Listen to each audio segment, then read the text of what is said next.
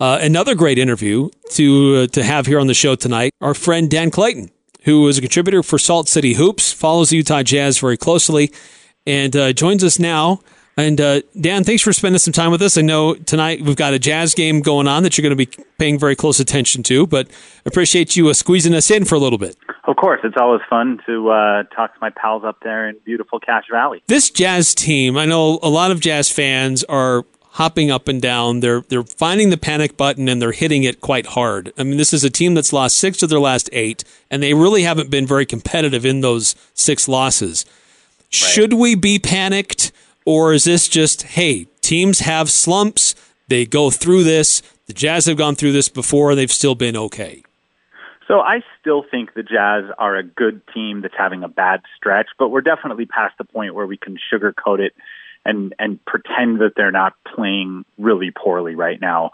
Um, you know, to your point, it's it's not just that they're two and six in the last eight. It's the fact that um, you know I think I think people expected them to struggle going into Milwaukee, going into Toronto, going into Indiana, some of the tough places they played on on that road trip there towards the end of November, going into early December. But it's the fact that now they're coming home, they're facing lottery teams like, you know, Monday night they faced Oklahoma City, who is a sub 500 team who was down two starters and playing on a back to back.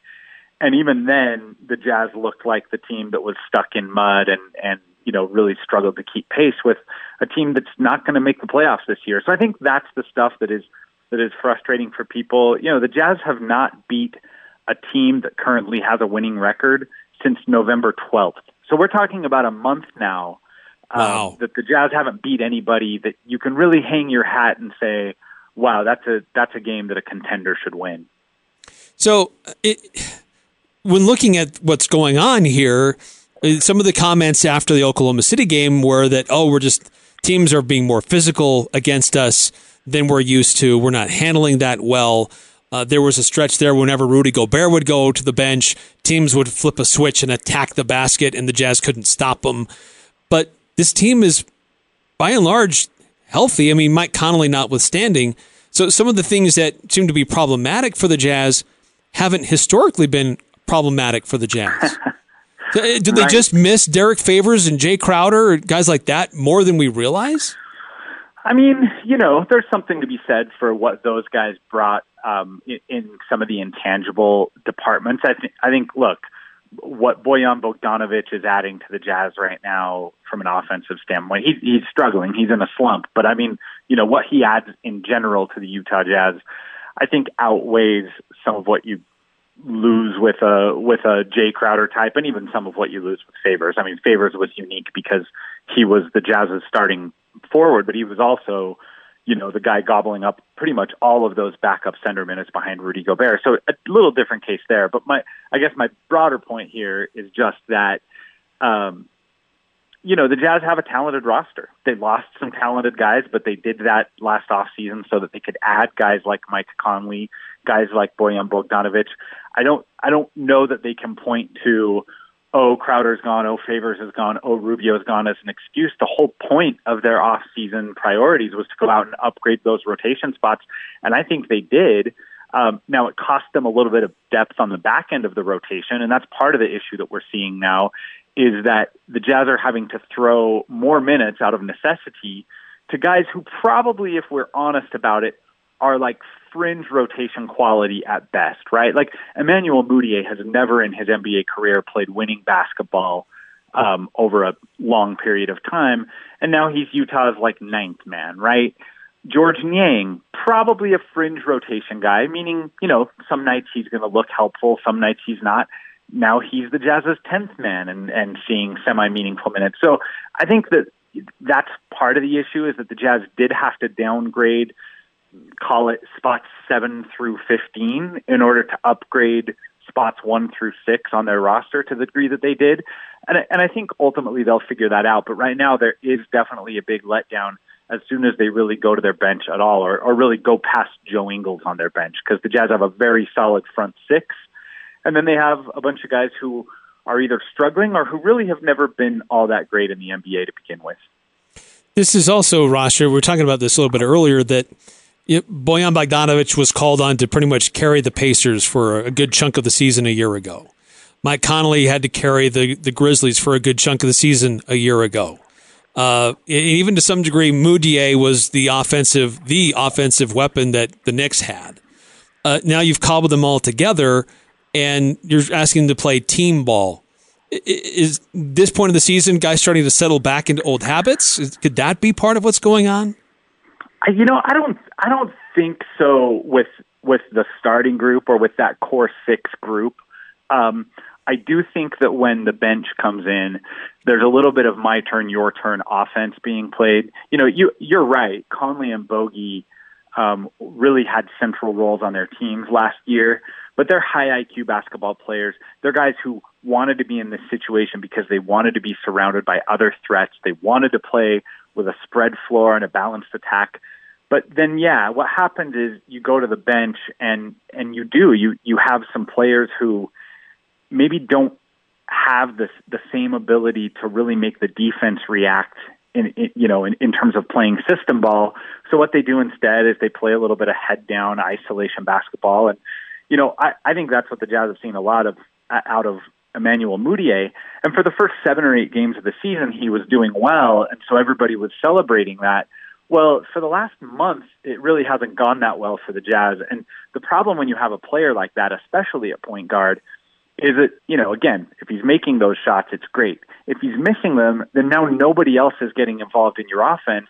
And suddenly you have guys like Joe Ingles who are really talented basketball players who are slumping because they're just not seeing the ball in, in the spots and in the situations where they're used to seeing the ball.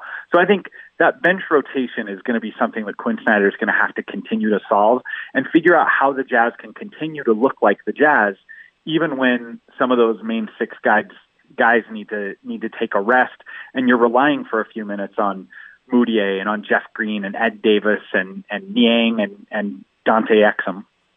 So I wanted to talk about Exum with the way you're describing Mudiay, and how maybe he is not really helping the team so much in the team ball.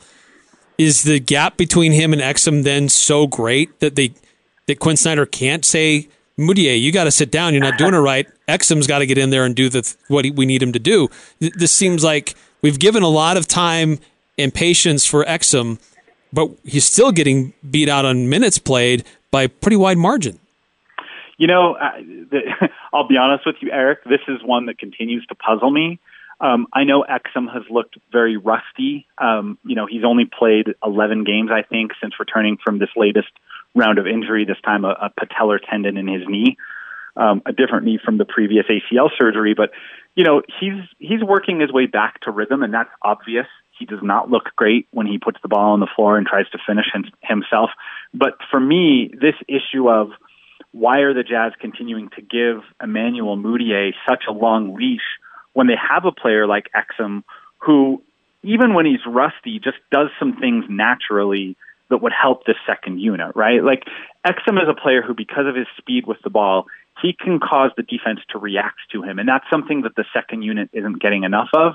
And he's also obviously we've we've all known since his rookie season, Exum is also a superior on-ball defender, or at least can be a superior all-ball on-ball defender when he's playing well.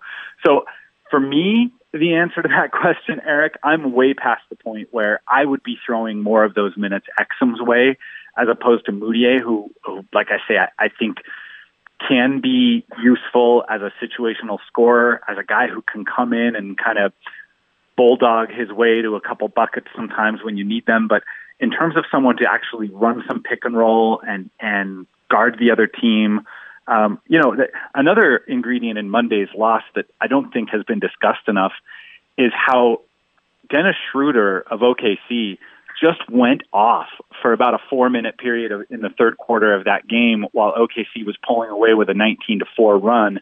Schroeder had 12 of those 19 points, and it was pretty much all while Emmanuel Mudiay was primarily guarding him, and and also while they were forcing switches to get Georges Niang switched out onto him. So basically, OKC found a weakness in the Jazz's defensive armor, and and that's what I'm talking about. Like I, I just I just don't know how they can continue to let those things happen, to watch those things happen, and not say to themselves, hey, maybe we should give this guy a try who, you know, is struggling right now. Exum is struggling. There's no way around that.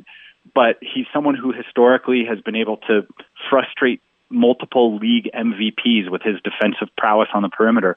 Why not give that guy a shot at, at getting a little bit of that feel for the game back?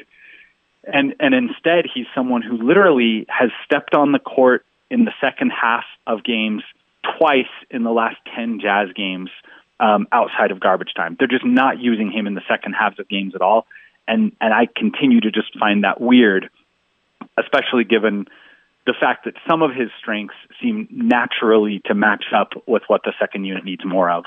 Sorry, that was a long answer, but no, it was great. But that's but that's one that's been you know almost literally keeping me up at night. I, I don't know why we haven't seen the minute allocation go that direction. Um, you know, Mudiay has been having a a rough few weeks here.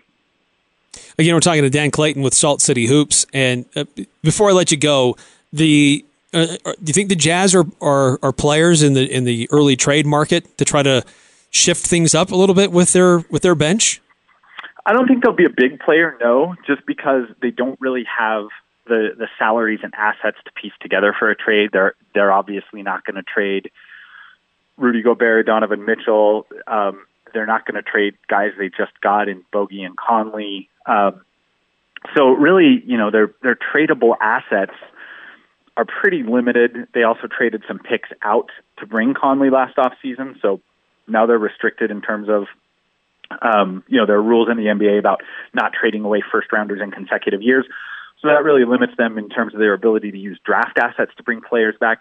Because of all of that, I think if they make a trade, it'll be something a lot more minor, like you know maybe trading their eighth man for another team's eleventh man or something crazy like that.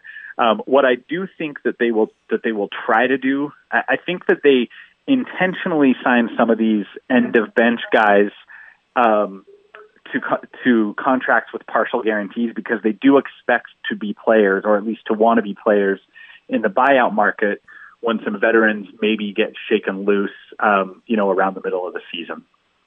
Gotcha. Interesting. Well, Dan, yeah. I'm, I'm glad we could work you into the into the show tonight, and appreciate your time. I know we, you got a jazz game you're going to be following tonight, and uh, appreciate you carving out a little bit of time for us tonight. Yeah, of course.